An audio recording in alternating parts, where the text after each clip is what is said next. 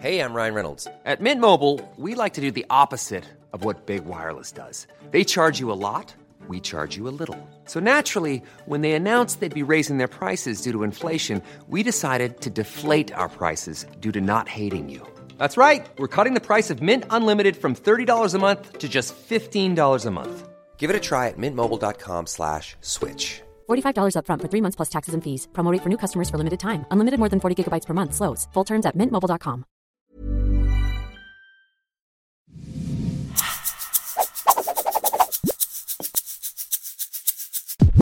Eh, bienvenidos a esta parte número uno de un tema polémico. Justamente el día de ayer, de repente muchos como que estamos en la hora de la comida y nos llega la noticia a los celulares, los que estaban en clase, la notificación, así como a un servidor, de que de repente el precio del petróleo estaba negativo. Y para eso tengo invitado de lujo, me di a la tarea de inmediatamente recurrir a este invitado de lujo que eh, la verdad es que eh, creo que nunca ha externado, pero lo admiro bastante y sobre todo que sé que muy bien, él, es el experto, el que reparte el queso en estos temas energéticos.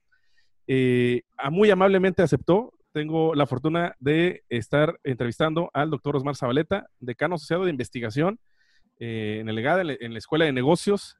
¿Cómo está, Doc? ¿Cómo está? Muy bien, muchas gracias por la, por la invitación, es un gusto y, y nada más déjame comentar que pues re- realmente no soy un experto en estos temas, he tenido que aprender muchas cosas, entender un poquito del sector, porque desde GADE eh, ofrecemos una especialidad en administración energética y esa es la razón por la que me, he tenido que, adentrar en estos temas, pero debo decirle a tu audiencia que eh, pues realmente no soy un experto, pero algo entiendo, algo conozco y con gusto puedo, puedo compartir este, mi, mi visión y mis ideas.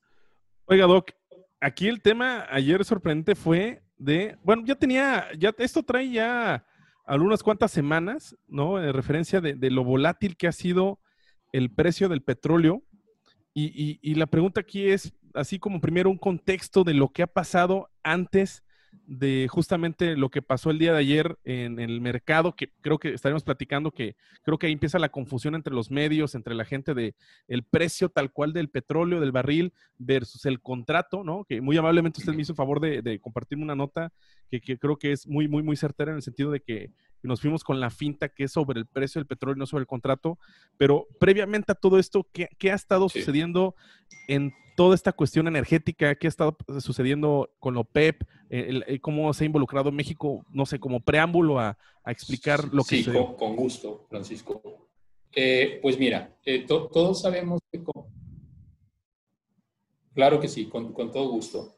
Eh, pues todos sabemos que por el, hecho de, estar viviendo esta contingencia de salud que nos ha llevado al aislamiento social y como consecuencia de esto ah, se ha provocado una disminución considerable en, en la demanda agregada a nivel mundial. Y quisiera comenzar eh, primero en términos de lo que ocurrió en China, eh, que fue donde en principio se empezaron a romper eh, ciertas cadenas productivas. De alguna forma, un círculo vicioso en el sentido de que eh, en muchas organizaciones, en muchas empresas, empezaron con este, estos esquemas de aislamiento y distanciamiento social que evidentemente propiciaron que en ciertos sectores, en ciertas industrias, lógicamente, las cadenas productivas empezaran a, quebrarse, por un lado. Pero por otro lado, eh, también eh, en términos de lo que estos millones de personas dejaron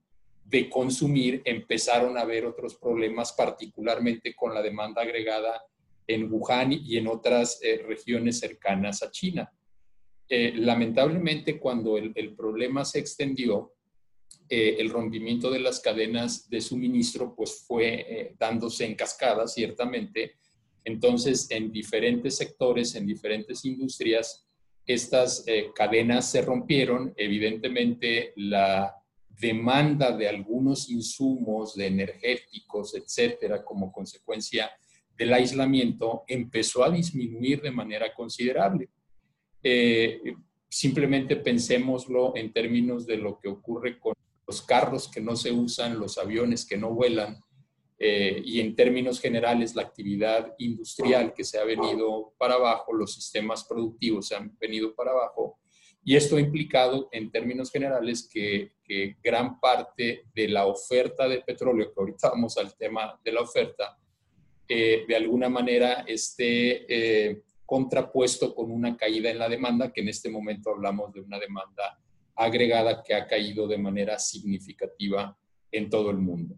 Si a eso le sumamos eh, todos estos problemas que hay eh, particularmente entre la OPEP y los rusos, la OPEP y Arabia Saudita, que evidentemente eh, en principio los árabes empezaron a, detonar una sobreproducción de petróleo, pues esto, una sobreproducción de petróleo y una caída significativa de la demanda ocasionó que los precios definitivamente se vinieran para abajo. Y, esta demanda agregada que ha caído, pues e, en esencia obedece a todo este tema del confinamiento alrededor de, lo que estamos viviendo. Que ahí, opera básicamente regla, eh, ley económica, a mayor demanda, el precio sube, ¿no? Menor oferta, el precio tiene que bajar, ¿no? Correcto. Eh, lamentablemente aquí tenemos una combinación de las dos cosas, ¿verdad? Una sobreproducción, una sobreoferta y una caída eh, de la demanda agregada que hace que el problema sea más agudo. Eh, entonces, en ese sentido, lo que se, intentó hacer a través de la, de la OPEP, que hasta donde yo recuerdo nunca, nunca se había visto un pacto entre los miembros de la, de la OPEP y los, eh, afiliados, el G20, para de manera coordinada disminuir y de manera planeada la, la producción, ¿no? que, que pues bueno, todo esto pues ya, ya lo sabemos por lo que ocurrió particularmente con la, la Secretaria de Energía de México. Y creo que así, aquí está el gran sensor, ¿no? De, lo que ha ocasionado toda la contingencia, ya para que impacte a ese nivel todo el tema de producción de petróleo, que todavía son las decisiones en los países, eh, son de gran importancia. Por muchos países como el nuestro, vive prácticamente de, la, de la, compra y venta de, de petróleo, ¿no? Eh, no, eh, en ese sentido yo, diría que los ingresos de México y en general la contribución que tiene eh, en el PIB el, sector energético, particularmente derivado de la exportación de petróleo, no, es el principal ya en este momento. Digo, evidentemente es importante, pero yo, yo no, digo, no, no es que no, no lo diría, es un hecho que no es el principal componente del PIB de México, pero repito, es muy, muy importante. Ahora bien, eh, esta discusión que se da hace dos semanas ya, si no me falla mi calendario, porque ya no sabemos ni qué día estamos. Sí. Esto de, que menciona que México no se une a este acuerdo de el OPEP más amigos o enemigos, ya no sé ni cómo decirlo, el OPEP Plus, que, lo, que usted mencionaba de, los países incorporados árabes que son los que van fijando, por no decirlo en la realidad, van fijando el precio, eh, de acuerdo a que México menciona que, ¿sabes qué? Yo no, no estoy de acuerdo con el corte de producción y yo voy a seguir operando sobre eso. Ese fue, el, primer gran momento de todo esto que, de esta cadenita de, de sucesos después de, que se fue declarada contingencia y el impacto que ha tenido, ¿no? Correcto. Eh, como parte de la medida, como lo, mencionábamos hace un momento, eh, es algo histórico eh, que los miembros de la OPEP más los agregados, digámoslo así, llegaron a un pacto para reducir en 10 millones de barriles la producción diaria entonces, en términos de la, de la, producción que cada uno de estos países tiene, se acordó eh, de manera proporcional la disminución en la producción para cada uno de, ellos. Entonces, en el caso de México, la eh, petición en términos de cuidar esta proporcionalidad fue de reducir la producción de petróleo en 400 mil barriles al día. Eh, el detalle es que, y esa parte yo, yo sí la, la puedo entender, eh, el gobierno de México, eh, en términos de la, de la, estrategia que definió el, el presidente desde, desde, su campaña, en, donde afirmaba realmente que su estrategia se daría no tanto en la exportación de crudo, sino más bien que se estaría haciendo un énfasis importante en temas de refinación eh, a través de la modernización de las seis refinerías que actualmente son seis o siete, no recuerdo, que existen en, en, México, más la construcción de la refinería de dos bocas. Eso lo dejamos de lado por el momento y si nos centramos particularmente en la modernización del sistema de, o de la infraestructura de refinación que actualmente existe en México, eh, pues tendría sentido pensar que eh, de alguna forma hubiera cierta oposición a, disminuir la producción porque la apuesta está en la refinación y lograr eh, pues de alguna forma cierta autosuficiencia en materia de combustibles, porque hay que reconocerlo.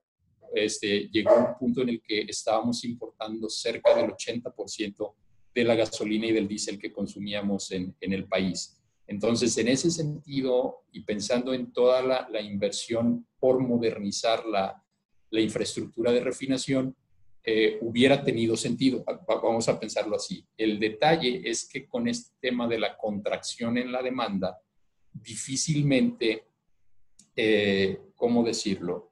El, hecho de reducir en esta cantidad, porque no, todo evidentemente se, se está refinando, mucho se tendría que haber destinado al mercado de exportación.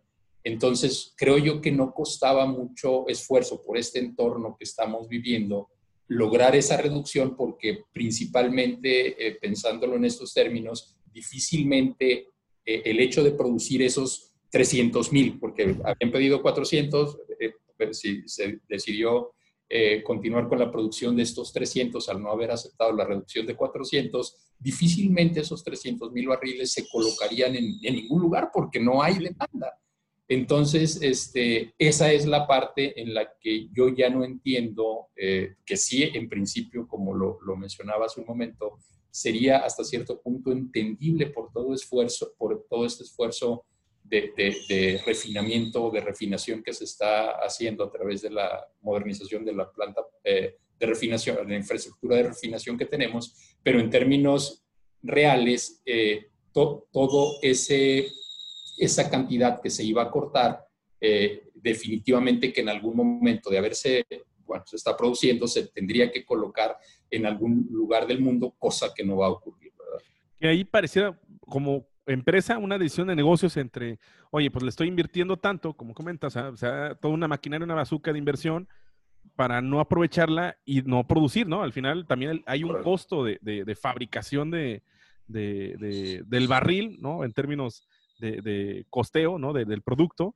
Y pues, Ahora, ahora, me dices que eh, eh, no voy a fabricar eso, pues yo creo que esa, esa fue, como comenta usted, la, la postura de tal cual de, del gobierno. Sí. Sí, este, y, bueno, yo, yo, creo que, y aquí lamentablemente, eh, cuando muchas eh, de las decisiones eh, toman un tinte político, este, pues las cosas se distorsionan, ¿no? Entonces yo, yo me imagino que tiene que ver con las promesas de campaña que hizo, hizo el presidente, no sé, este, cuidar esta supuesta soberanía.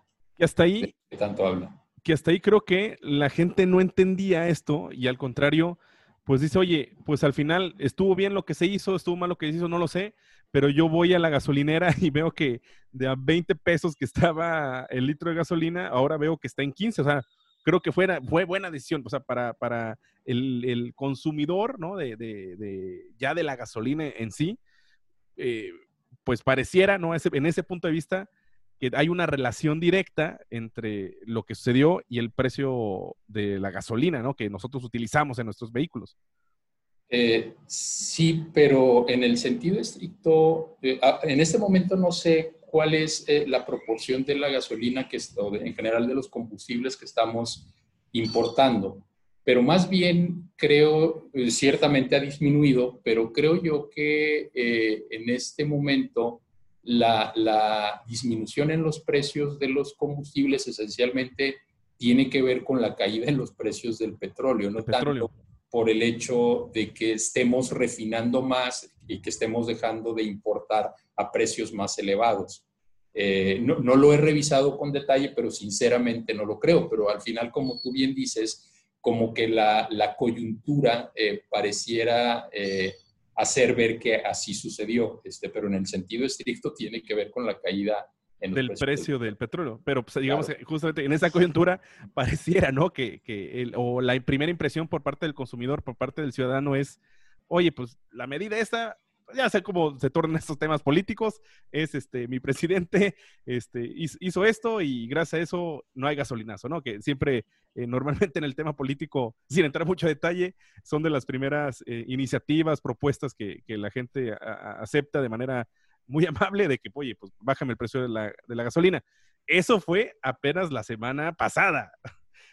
Ahora bien, el día de ayer con esta noticia, que es donde empieza el entendimiento de, va, pues yo sé que está bajando el precio del combustible, eh, eh, está bajando el precio del barril, que es como se miden, y también creo que explicar un poquito a, nuestros alumnos, a, la comunidad que nos escucha, es que no únicamente hay un solo tipo de barril, no hay un, únicamente un solo tipo de, petróleo, ¿no? De, de, combustible tal cual. ¿Eso es correcto? Sí, es correcto. Hay, hay sí, definitivamente que hay eh, muchas mezclas y eh, en términos generales yo podría decir que, por ejemplo, el West Texas Intermediate y eh, el, petróleo del, mar, del Mar del Norte, el, petróleo Brent, son eh, mezclas de referencia. y evidentemente son mezclas de referencia para otras mezclas cuya composición es similar a, la de estas mezclas de, de referencia. Entonces, por ejemplo, en el caso particular del WTI, eh, que es eh, la, referencia para Texas, eh, un par de estados más, creo, en Estados Unidos. Arkansas, si no me fallo, sí, sí, tal vez. Creo que sirve de referencia para otras mezclas que son más o menos de características similares en su composición, en el contenido de azufre y todo eso. Entonces, ciertamente son, son las referencias y, en virtud de que son, son commodities, son productos genéricos son las que típicamente este, eh, pues se, toman como, como benchmark, ¿no? Este, aquí cabe mencionar que todo esto que vimos, este, que, bien mencionabas, no ocurrió con, con eh, la, la, mezcla del mar, mar del Norte, este, con, con, el petróleo Brent no ocurrió este, esta caída en, los precios. Ocurrió particularmente con el WTI, porque como tú bien dices, eh, ahí eh, pues ah, tenemos que distinguir dos tipos de mercados. El mercado spot, que es donde se transacta físicamente el, producto y es donde se, define el precio de compra-venta de manera inmediata, y el mercado de derivados, particularmente el mercado de, futuros. Entonces, lo que vimos el día de ayer obedeció al hecho de que hoy, martes 21 de abril, eh, vencían los contratos para entregar, si no me equivoco, no, no estoy, si es en mayo creo, para, para entregar, este, quiero decir, en términos de la posición que cada entidad hubiera tomado para ejercerlos en el mes de mayo. Entonces, en, en, ese sentido, por lo que ya hemos comentado, la caída en la demanda agregada y una sobreproducción de petróleo, este, que entre paréntesis no lo mencionamos, este, eh, todo esto que, que, se pactó en la OPEP y, y, pues los demás, eh, pues digamos, eh, los, demás países, entrará en, en, vigor, si no me equivoco, en mayo. En mayo, ¿no?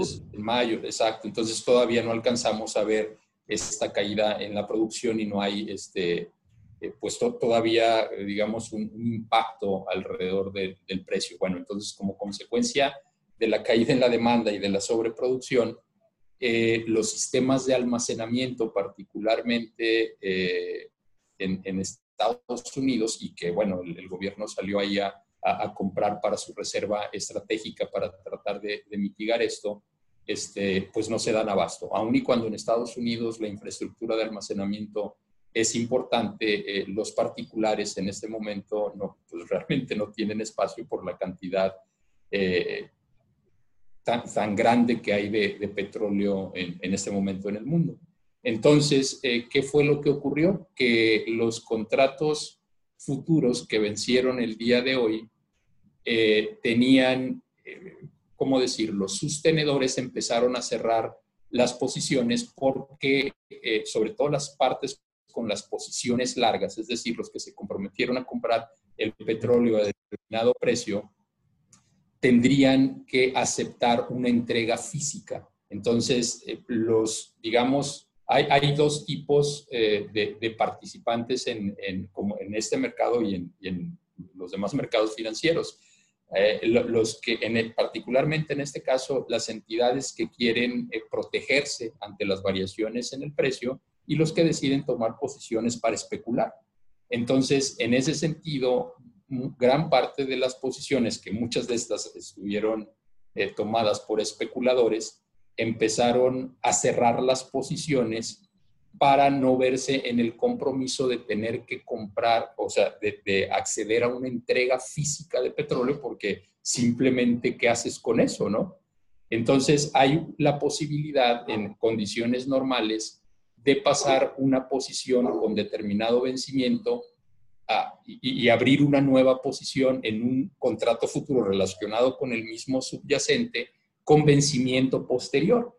El detalle es que de haber hecho eso, como empezaron a, cerrar sus posiciones, lo que quiere decir de alguna forma que empezaron a ofertar, eh, eh, ¿cómo decirlo? Muchas, muchas posiciones largas, vamos a decirlo así, eso hizo que el precio se cayera, el precio particular del futuro. Del contrato. E, eso creo que es bien importante. Contrato futuro. E, eso es bien importante porque ayer nos vendían los medios, ¿no? o, tal vez por explicarlo de una manera muy sencilla, prácticamente mencionaban que era el precio del barril, no del futuro, sino que el precio del barril es como que la comunicación o que lo que la gente empezó a entender, ¿no?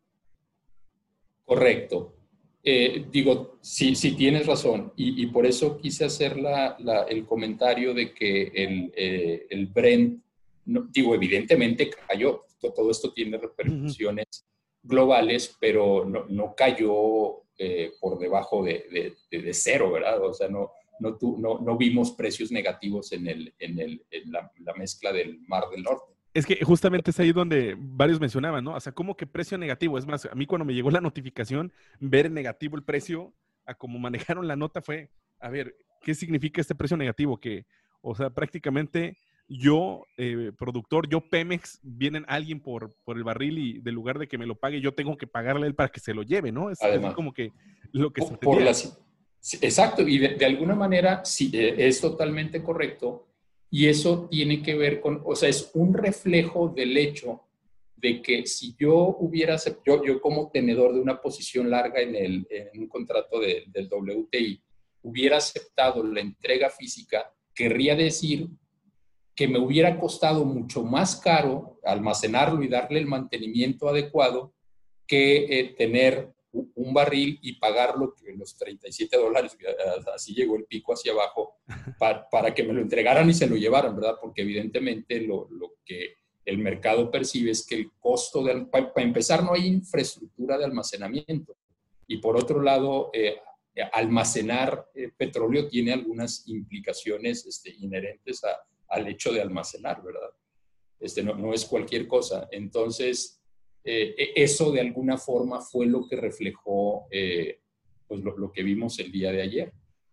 Y ahora, para ir cerrando, porque aunque no crea, ya pasamos los 15 minutos, pero es un tema bien importante, bien interesante, es, ok, al mexicano, al ciudadano, al consumidor, y más con todo, toda esta cuestión que estamos viendo de manera comercial, económica, o sea, ¿cuál es el efecto, cuál es la afectación que, involucra todo lo que sucedió el día de ayer?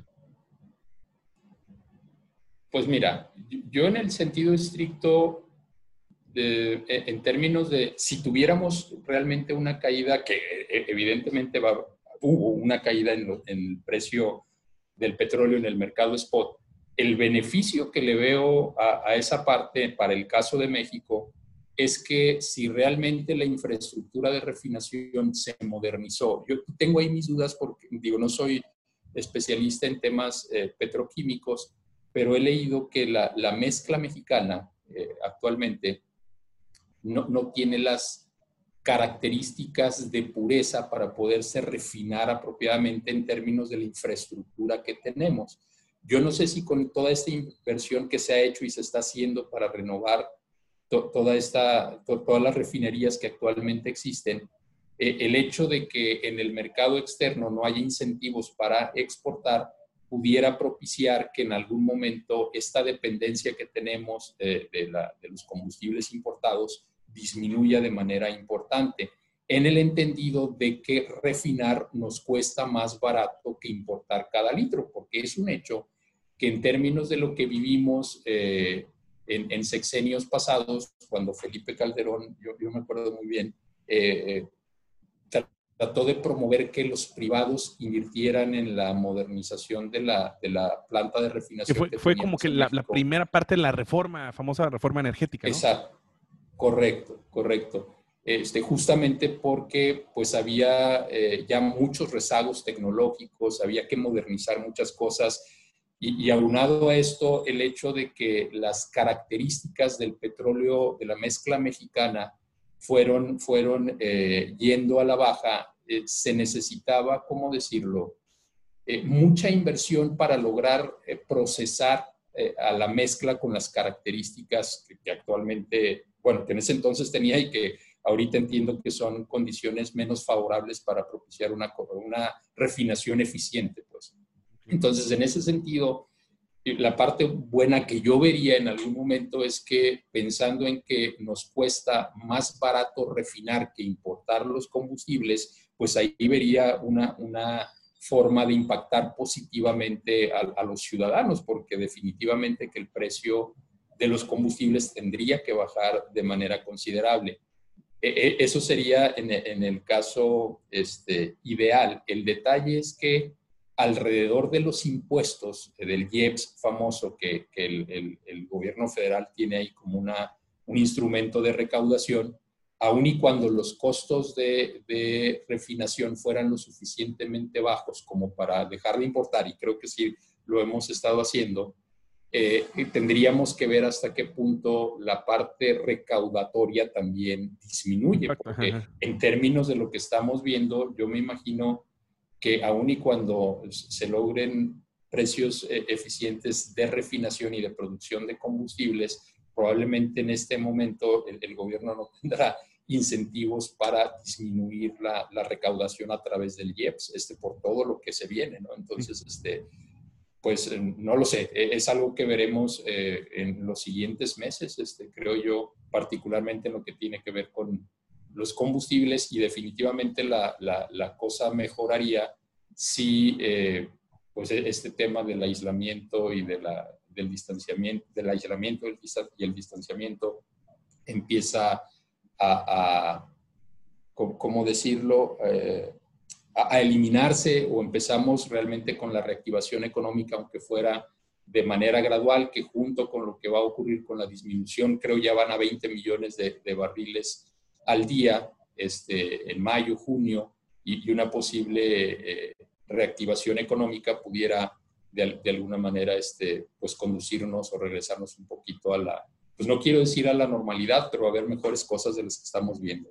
Es que prácticamente fue un parón así de la nada, así es como ir a 120 y de repente frenar de trancazo lo que sucedió en todo, ¿no? Correcto, sí, sí, sí, fue algo que si bien eh, nosotros vimos con mucha antelación, no, no, creímos que, que, nos fuera a impactar eh, de la forma en que nos está impactando. Este, lo vimos como que muy lejano, dijimos a lo mejor algo llegará, pero no, no con, con esta magnitud, ¿verdad? Como comentó al inicio, ¿no? Toda la cuestión de la cadena de suministro y después de ahí toda la cadena de valor que, que generan las, las empresas, pues eh, uno de, empieza por la, la, la parte logística, y es donde ahí se, se ocupa mucho combustible.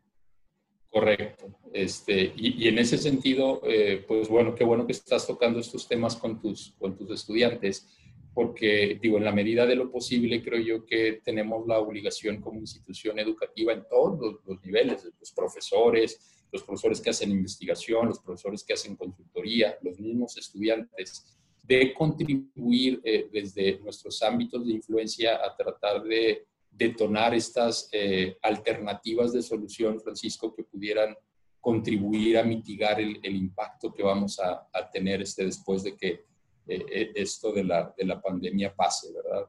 Este, no sé, hay que pensar en hacer ensayos, en, no sé, tratar de, en términos de la naturaleza de los cursos que, que estemos ofreciendo, propiciar que los, los estudiantes este, pues eh, eh, eh, echen a volar su imaginación y empiecen a encontrar pues alternativas, De, solución completa, pero sí que ayuden a mitigar el, impacto tan fuerte que, que vamos a tener sin duda alguna.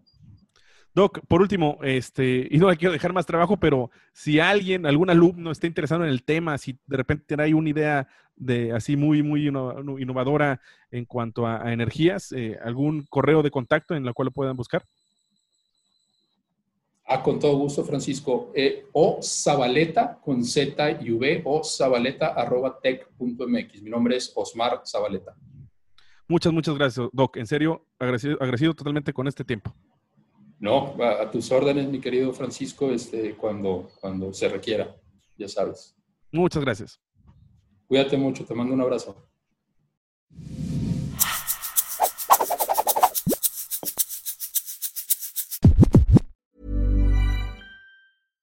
Hey, it's Paige DeSorbo from Giggly Squad. High quality fashion without the price tag. Say hello to Quince.